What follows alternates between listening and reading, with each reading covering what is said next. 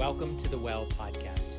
We hope that this message will help you grow in your faith and give you practical ways to strengthen your relationships. To find out more, visit thewell.ca.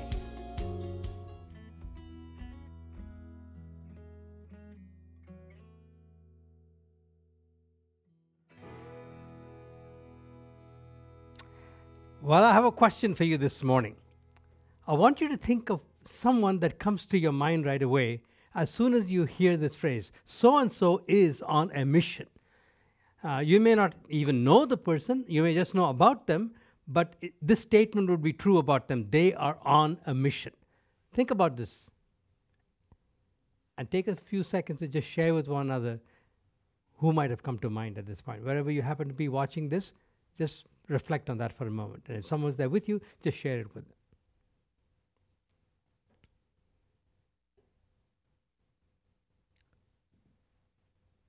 Now, I want you to rethink that question again, but this time I want you to limit yourself to someone who's 20 years old or younger, but about whom you can still say, wow, that person is on a mission. Probably a little bit harder, right? I'll tell you, my mind went to a 20 year old named Greta Thunberg, a Swedish environmental activist. At the age of 15, she started spending her Friday afternoons at the Swedish parliament to, outside the Swedish parliament to call for stronger action on climate change. One year later, at the age of 16, she was speaking at the United Nations uh, Climate Action Summit. And in her speech, a phrase, how dare you, was taken up by the press and incorporated into music. Now, whether you agree or disagree with her particular mission is beside the point. There's no question, though, that she was on a mission. Now, it's not only individuals, but corporations and organizations that have mission statements. Hospitals have them blazoned right where you enter them for the first time. Hollywood produces movies about mission. I remember watching the original black and white versions of Mission Impossible way back in the 60s when I first came to North America. And very early on in each episode, you remember that classic sentence Your mission, Jim, should you decide to accept this. Now, in all of these contexts, missions has a positive connotation. Whether we agree with those individual mission statements or not, the activity of mission, well, in speech, in action, raising money, exhorting people to join the mission, all are appropriate per se. The M word is a good word. Now, as soon as you change the context to religion, though, the M word becomes a bad word. We only have to think of the 19 Saudi terrorists on a mission in September 9th, 2001 to destroy the Twin Towers. And the story of Christian mission has its own dark chapters as well, whether it's the 12th century Crusades, the Spanish Inquisition, or in much more recent times and much closer to home, the heartbreaking tragedy of the residential schools. So much so that it's actually quite common, especially among the younger generation, to begin to think of missional activity, especially cross cultural mission, in, in the light of or through the lens of colonialism, where cultures and people are not enhanced but destroyed, even dehumanized and exploited in the name of God. I understand that. I grew up in India until she got her independence in 1947, India was a British colony. And in school, we used to learn about the East India Company, which was originally formed in order to develop trade in the Indian Ocean. But soon it seized control of large parts of the Indian subcontinent. They had a military army that was twice the size of the British army. And eventually, the company came to rule large parts of India, both militarily and administratively. Exploitation was definitely their agenda. Now, all of this forces a question upon us. Is there a way that mission in the context of Christian faith can be good, necessary, and even beautiful?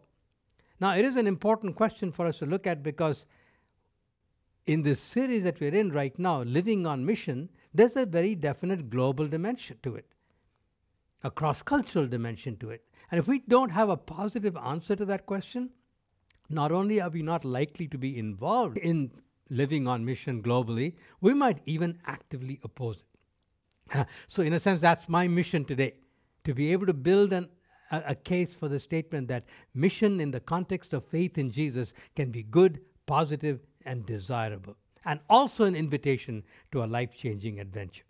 I want to begin with an analogy. What if you were to, well, how would you react if I said to you, we're all missionaries?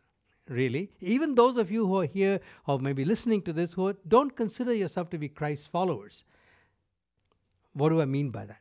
Well, think of the last time you read a really good book, a book that was brilliantly written, insightful, enjoyable to read, held your attention, and it actually even imparted wisdom that changed some aspects of your life for the better. Now, what do you naturally do? You want to tell somebody else about that book. And you want to encourage them to buy it, read it. You might even buy a copy and give it to them. And wow, then you follow up and say, hey, did you read it? And if they say yes, then your next question was, what do you think of it? And if they say yes, your own enjoyment becomes complete, right? Now, you can substitute your favorite restaurant, the technical gadget that you've just acquired, a vacation spot that you really enjoyed, but the principle is exactly the same. Whatever we have enjoyed, benefited from, or experienced positively, we naturally want to tell other people. And if possible, exhort them to experience it for themselves. In that sense, we're all missionaries, if you will. Now, apply that to a person's relationship with Jesus. If, as a result of their personal relationship with Jesus, the vitality, the abundant life that Jesus promised spilled over to every dimension of their life, if they were rescued from the tyranny of religion, trying to please an angry or wrathful God, if they broke through to new abilities to forgive people because they themselves have been forgiven, if they have a sense of belonging both to God and to a community, not on the basis of what they do and their performance, but who they are, and added to all of that an abundance of purpose and meaning in this angst filled world, if in fact they have experienced that, to then not want to communicate that to someone else and help them have that same relationship is actually a contradiction in terms. In fact, one could even be questioned, one could even question the legitimacy of our claim to love God and love people if we are not interested in this kind of mission in Jesus' name. Atheist Penn Jillette, who was a Las Vegas comedian and illusionist, uh, in a video log talking about a gracious Christian businessman who gave him a Bible to read once said this. And remember, this is an atheist saying this. I've always said that I don't respect people who do not proselytize because it would make it socially awkward. How much do you have to hate somebody to believe that everlasting life is possible and not tell them that? I mean, if I believed beyond a shadow of a doubt that a truck was coming to hit you and you didn't believe it, and that truck was bearing down on you, there's a certain point where I tackle you. And this eternal life is more important than that. In other words, mission, whether local or global, in Jesus' name is a logical and necessary outflow of our love for God and our love for people. Now, there are some inescapable implications that flow from that in terms of how we do mission. Mission in Jesus' name also has to be done in Jesus' way. And one of the key elements for that is a phrase that I only recently began to think about called cultural humility. You're obviously familiar with a much appreciated and admired character quality of humility. We're drawn to humble people and we resist people who are not. But like me, perhaps you n- never heard that put together with the word cultural. What exactly is cultural humility and why is it important for us when it comes to doing Jesus' mission in Jesus' way? A very helpful starting point for that is what God said to his people Israel through one of their greatest prophets, Isaiah. But before I read that scripture for you, that's going to form the, uh, the anchor or core scripture for our ongoing um, meditations today, I want to give you some background. From their very inception, God's people, Israel, were intended to be on mission. By their own love for God, demonstrated in their obedience to His life giving laws, and by their worship of Him, that was radically dis- different from the destructive, dehumanizing worship of the nations around them, they were supposed to reflect the beauty, the glory, and the grace and the goodness of God to the surrounding nations so that they would be attracted to the worship of this God, to embrace this lifestyle governed by his life giving laws and become worshippers themselves. That was their mission. They were blessed in order to be a blessing. But Israel totally failed in this. The story of Israel in what we call the Old Testament is a record of their failure in this mission. They let the fact that they were chosen and blessed by God become a basis for their arrogance. That arrogance slowly hardened into actual positive hatred of those who were of different cultures. They were only thinking in terms of their judgment at their own exaltation. All of this Isaiah, in his long prophecy, in the first part of it, confronts them with. But the second part of Isaiah, which is where our text is found today, shows us that while Israel had failed, God had not abandoned his mission for them. And Isaiah talks about what God was going to do through a fresh revelation of his own glory and his own beauty to revive his own people Israel so that they would recommit themselves to this vision and by this life of obedience and worship fulfill their mission to draw the other nations to the worship of God to become one worshiping blessed community that would be for their benefit. That's the background to these verses from Isaiah chapter 60 that I want to read for you. Excerpts from the first seven verses. Arise, shine, for your light has come. This is God through Isaiah speaking to Israel. And the glory of the Lord rises upon you. See, darkness covers the earth, and thick darkness is over the peoples, which is a word meaning the nations. But the Lord rises upon you, and his glory appears over you. Nations will come to your light, and kings to the brightness of your dawn. The wealth of the seas will be brought to you. To you, the riches of the nations will come, bearing gold and incense and proclaiming the praise of the Lord. They will be accepted as offerings on my altar, and I will adorn my glorious temple. Now, at first sight, you may say, well, look, what does this have to do with humility? Seems to be the opposite. Doesn't it say that the wealth of the seas will come to you and the riches of the nations will be brought to you? That sounds like the East India Company in India all over again, exploiting the nations for their wealth. But we need to take a little bit of a closer look. Notice what it says there. The riches of the nations will come bearing gold and incense and proclaiming the praise of the Lord. They will be accepted as offerings on my altar. In other words, the riches of the nations will not come to fatten the purses of Israel, as it were, but as an act of worship to Israel's God, and God will accept their worship and they will become part of that worshiping community. Secondly, notice what he says I will adorn my glorious temple. In other words, the riches of the nations coming in to become in the worship of Israel's God, which will be accepted, will also end up beautifying Israel's own worship. So as they bless the nations, because they themselves were blessed by God, they in turn, in return, will be blessed even more. Recognizing this is the essence of cultural humility in doing the work of Jesus' cross cultural mission. Now, ultimately, this promise of Isaiah took a huge step forward to its fulfillment when God revealed his beauty and glory in best of all in the person of Jesus himself. And so, the life of Jesus, the death of Jesus, the resurrection of Jesus, and the coming of the Holy Spirit and the birth of the church and the sending out of the church in mission to the Gentile world, we see this prophecy of Isaiah taking a huge step forward. And that's where you and I are today. We are part of that outward mission of that church. So, what does cultural humility look like as we continue to engage in global mission? We need to go back and take a look at that phrase, the riches of the nation again. In, in materialistic North America, we almost always think of riches materially. But what, what if the riches of the nations, in fact, most of the majority world is not particularly rich compared to us here in North America? What if the riches had to do with cultural riches? I mean, the various nations of the world form a rich tapestry of cultural diversity. And when the life of Jesus is injected into these different cultures and his abundant life and vitality flows into them, he changes, transforms, and beautifies and enhances those cultures as a result of which those cultures have fresh new ways of obey, worshiping Jesus, which then come back to bless us from a different culture. I think of my own life. I, grew up in India. Uh, I spoke Tamil, which was my mother tongue. I spoke Hindi, which was the lingua franca of that country, living in North India. But I also was um, sent to an English speaking school. So by the time of five, I was uh, fluent in all three languages, but mostly in English and in Hindi because that's where I lived uh, amongst the people, Hindi speaking people. Like all teenagers, I loved to listen to popular music, both English music and Hindi music. And most of the Hindi music came from, from the movies.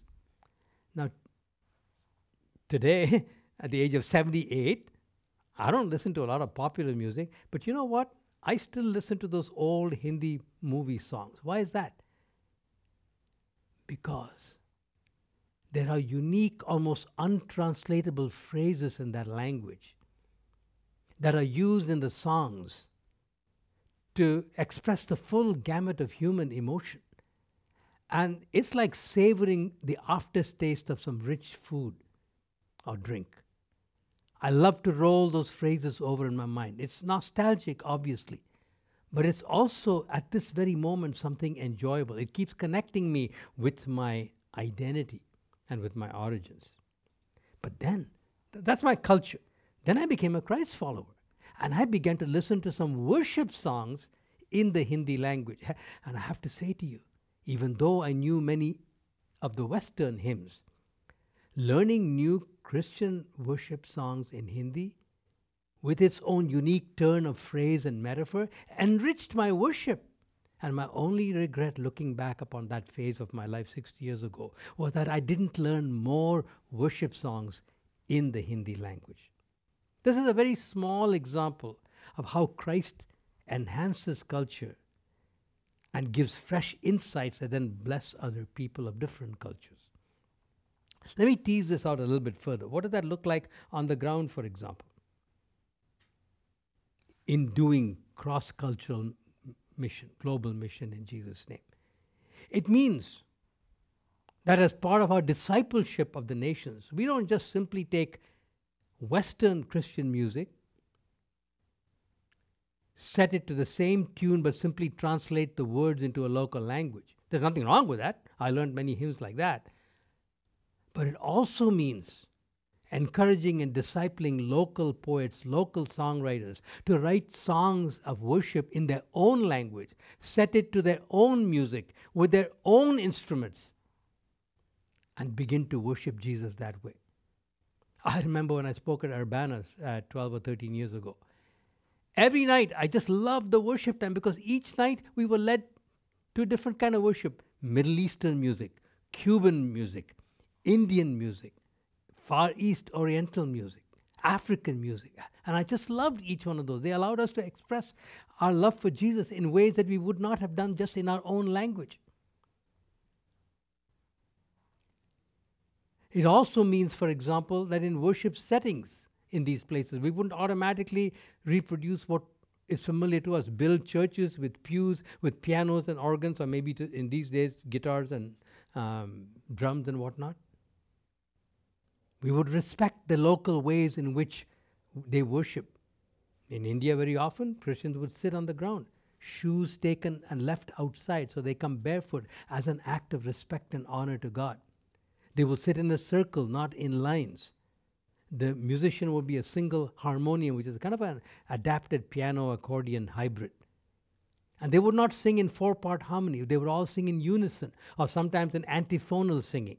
Male singing something, female singing in response, or one half singing one way, another half singing another way. Very different to us, and yet rich, so rich in its own ways. And whenever I've been able to experience those, I've, I've, I've sensed that for myself. Those are some examples of what cultural humility would look like in doing cross cultural mission on the ground. Now, how about at an individual level? uh, a couple from our congregation at Rexdale, some of you would know them, who have served in Africa for a long time, told me this story. In the early years, they would keep hearing about this particular international worker, and the local people would keep saying, Oh, he loved us, he loved us, he loved us. And so finally, my friends asked them, How do you know that this missionary loved you? You will never guess the answer. You know what the answer was? Because he borrowed money from us. Isn't that interesting? You see, cultural arrogance in cross cultural mission says we have the money, we have the resources, which may be true, and therefore we know the best way, our ways are right. We get to make the decisions. Cultural humility borrows money because it's a way of saying, I depend upon you as much as you depend upon me. I need you as much as you need me. What I have to give to you is to enrich you, not to exploit you, so that you can come back and then enrich me with new insights that you have into the God that I love and, and worship. So now you're getting a little bit of an understanding of what global, of what cultural humility looks like when it comes to doing cross-cultural mission Jesus' way. Now, when it is done in this way, what can we expect in terms of results? I want to tell you a little bit about my own story.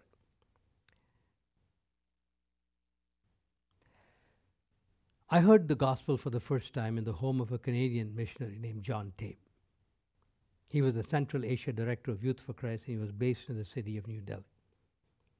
The thing that struck me most in looking back upon his life was this cultural humility. Not that he ever spoke about it in those terms, and I would not have been able to identify it, but with all this insight that I now have, looking back upon it, that's what he exemplified. And there are at least three ways in which he showed that that come to my mind. First of all, he loved Indian food, and food is a huge part of a local culture. Uh, tandoori chicken was his favorite. By the way, that's what turned me from being a vegetarian for 20 years into a non vegetarian, tandoori chicken.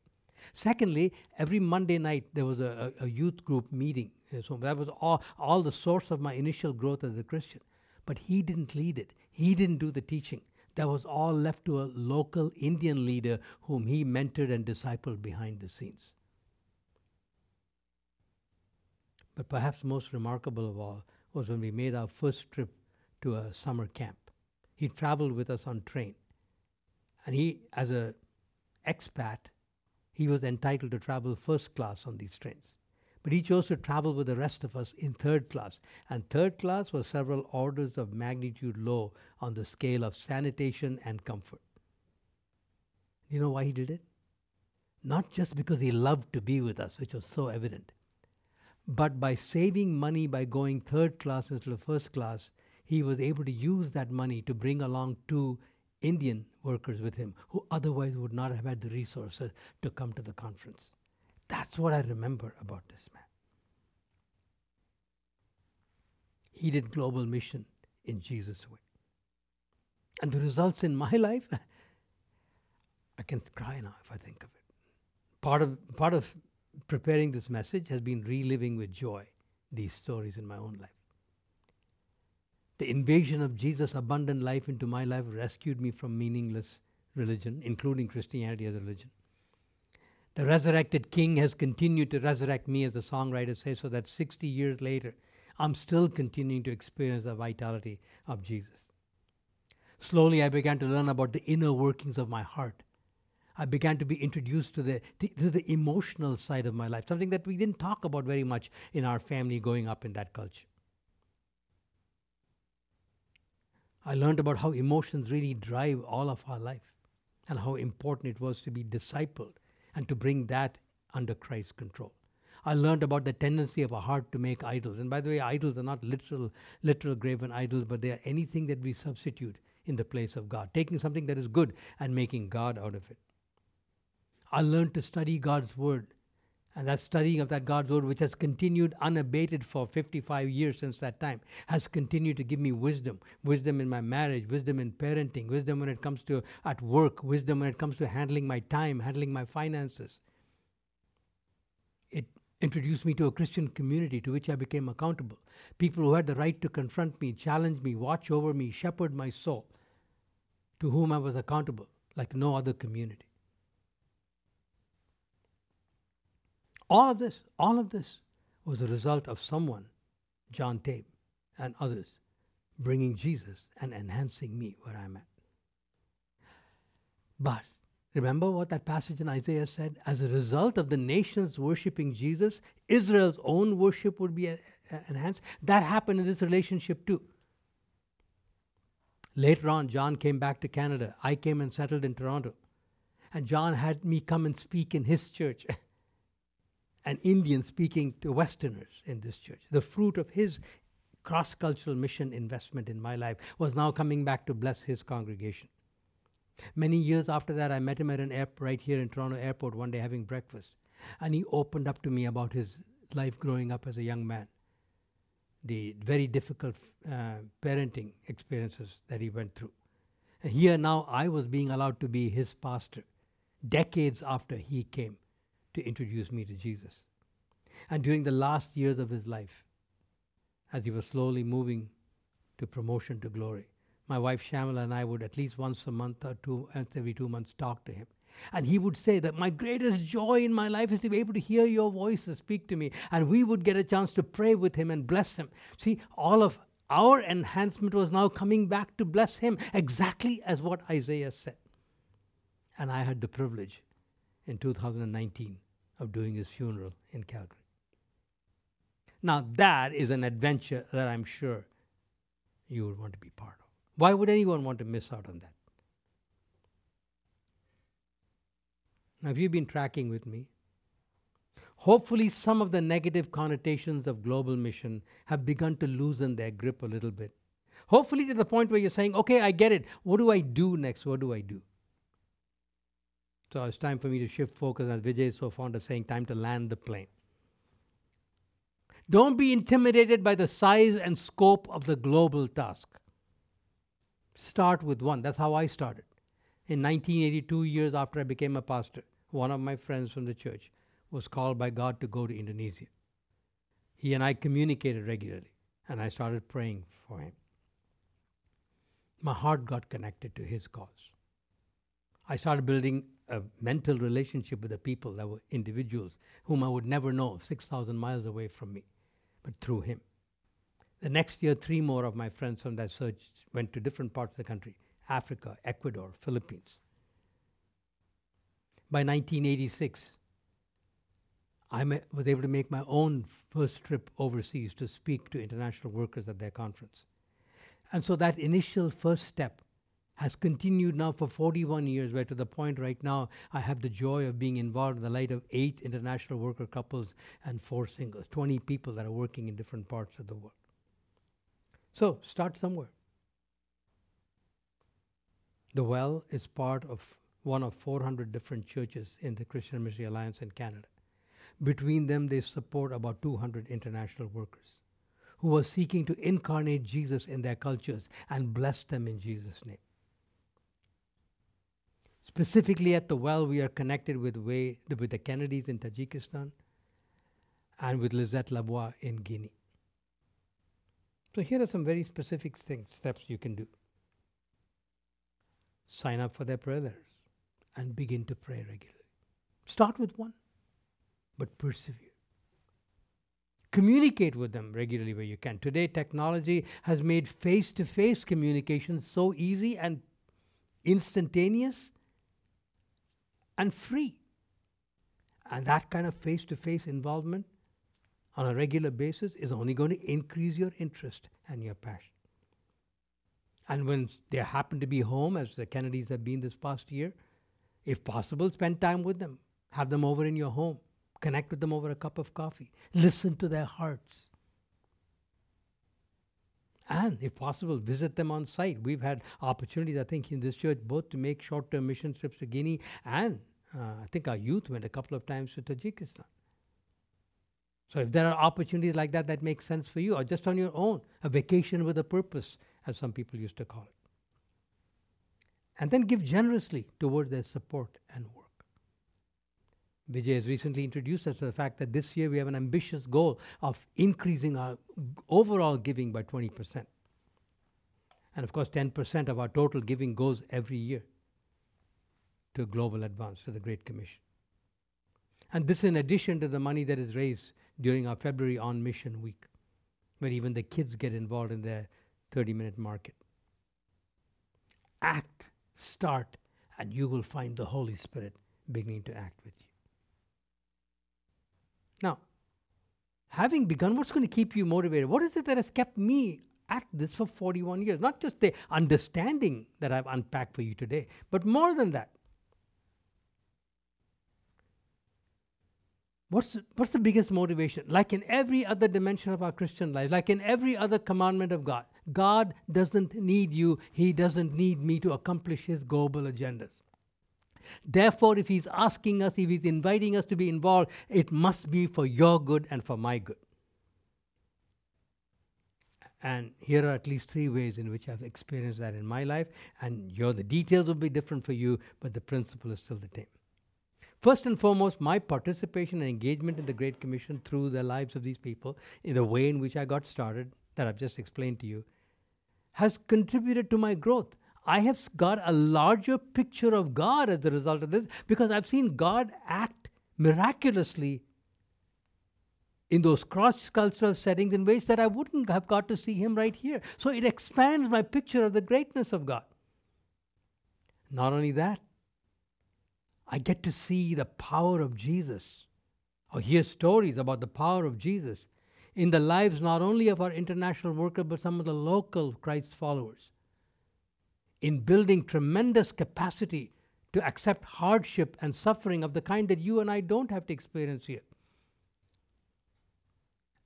And as far as the international workers themselves, who have now become my dear friends, to see them persevere over the long haul, face difficulties, away from home and family for so long, sometimes in very lonely situations as well, sometimes working for years without any visible fruit. You know, what does that do for me? It keeps me on track here in my faith journey to God. So, both expanding my view of the greatness of God in terms of the miraculous and the equally important greatness of God in building perseverance and strength and, and ongoing commitment to my own pursuit of God. So, growth is one. Clear, clear motivation, personal growth. Secondly, joy, which is something that is in great short supply in our nation. Eugene Peterson said this so powerfully. He said, We try to get joy through entertainment. We pay someone to make jokes, tell stories, perform dramatic actions, sing songs. We buy the vitality of another's imagination to divert and enliven our own poor lives. The enormous entertainment industry in our land is a sign of the depletion of joy in our culture. Society is a bored, gluttonous king employing a court jester to divert him after an overindulgent meal. But that kind of joy never penetrates our lives, never changes our basic constitution. The effects are extremely temporary, and when we run out of money, the joy trickles away. Joy cannot be commanded, purchased, or arranged. Joy is not an escape from boredom, but a plunge by faith into God's work. Can I say that again? Joy is not an escape from boredom, but a plunge by faith into God's work. And to, to show you how true it is on a micro scale as well. This, anyone can write eloquently, but does it work? I remember a lady in our congregation that my wife Sham used to disciple. At that time, her marriage was having all kinds of difficulties. Two of her children were not walking with God. She came from a difficult family growing up. And on one occasion, she said to Sham, Sham, the only time I experience joy in my life is when I'm praying for, and she mentioned the name of a couple from our church who were working as cross cultural workers in a very difficult setting. Personal growth, joy, and thirdly, blessing. Remember, Isaiah's promise that when we bless the nations by introducing them to Jesus, their own culture is enriched and enhanced. Their cultural wealth comes back and enriches our own worship. That's the blessing cycle coming full stream ahead, full stream back to us. And so, personal growth, joy, and thirdly, this kind of blessing. I began by introducing you to Greta Thunberg at 15. Wind the clock back seven years even before when she was eight years old. Listen to this. When she was eight years old, Greta learned about climate change but was shocked that really nobody seemed to be taking the issue seriously. She began to worry about her future's uncertainty, with temperatures increasing, glaciers melting, bushfires, droughts, floods, and sea levels rising. Three years later, she became depressed and lethargic, stopped going to school, stopped talking, and even stopped eating. Her life was on a downward spiral, right? On Twitter, she described how before she started her climate campaign, she had no friends, no energy, and never spoke to anyone. I mean, that would be a, a, recipe for disaster. Then look what happened. But as she started speaking to her parents about her fears and showing them videos, reports, and photos, she realized she could make a positive impact on the world. Her mission completely transformed her life. Now, if that can happen with that vision, mission, important or otherwise is not the question. What do you think involvement in Jesus' mission can do for you in terms of blessing and turning around your life. No wonder we have called this series an invitation to a life transforming adventure. As I was thinking about how to draw this whole message to a close, my mind went back to a statement that I read somewhere. It was first written almost 100 years ago, though the specific numbers were different. Most people die at 21 only to be buried at 81. Most people die at 21 only to be buried at 81. So listen, I want to invite you to a very specific focus challenge. While it applies for all of us, I want to specifically invite everyone here who's listening to me. And if you're watching this online video, you can do it in the quietness of your living room. I want you to come to the front. I want you to bow down. And I want you to join me in this declaration. Never. That will not be true of me. I'll take my cue from the Greta Thunbergs of this world, only on a mission far more significant. I've been blessed in my relationship with Jesus to be a blessing. And in working out that destiny, I choose to step into a life of adventure, continual growth, joy, and blessing. The choice is yours.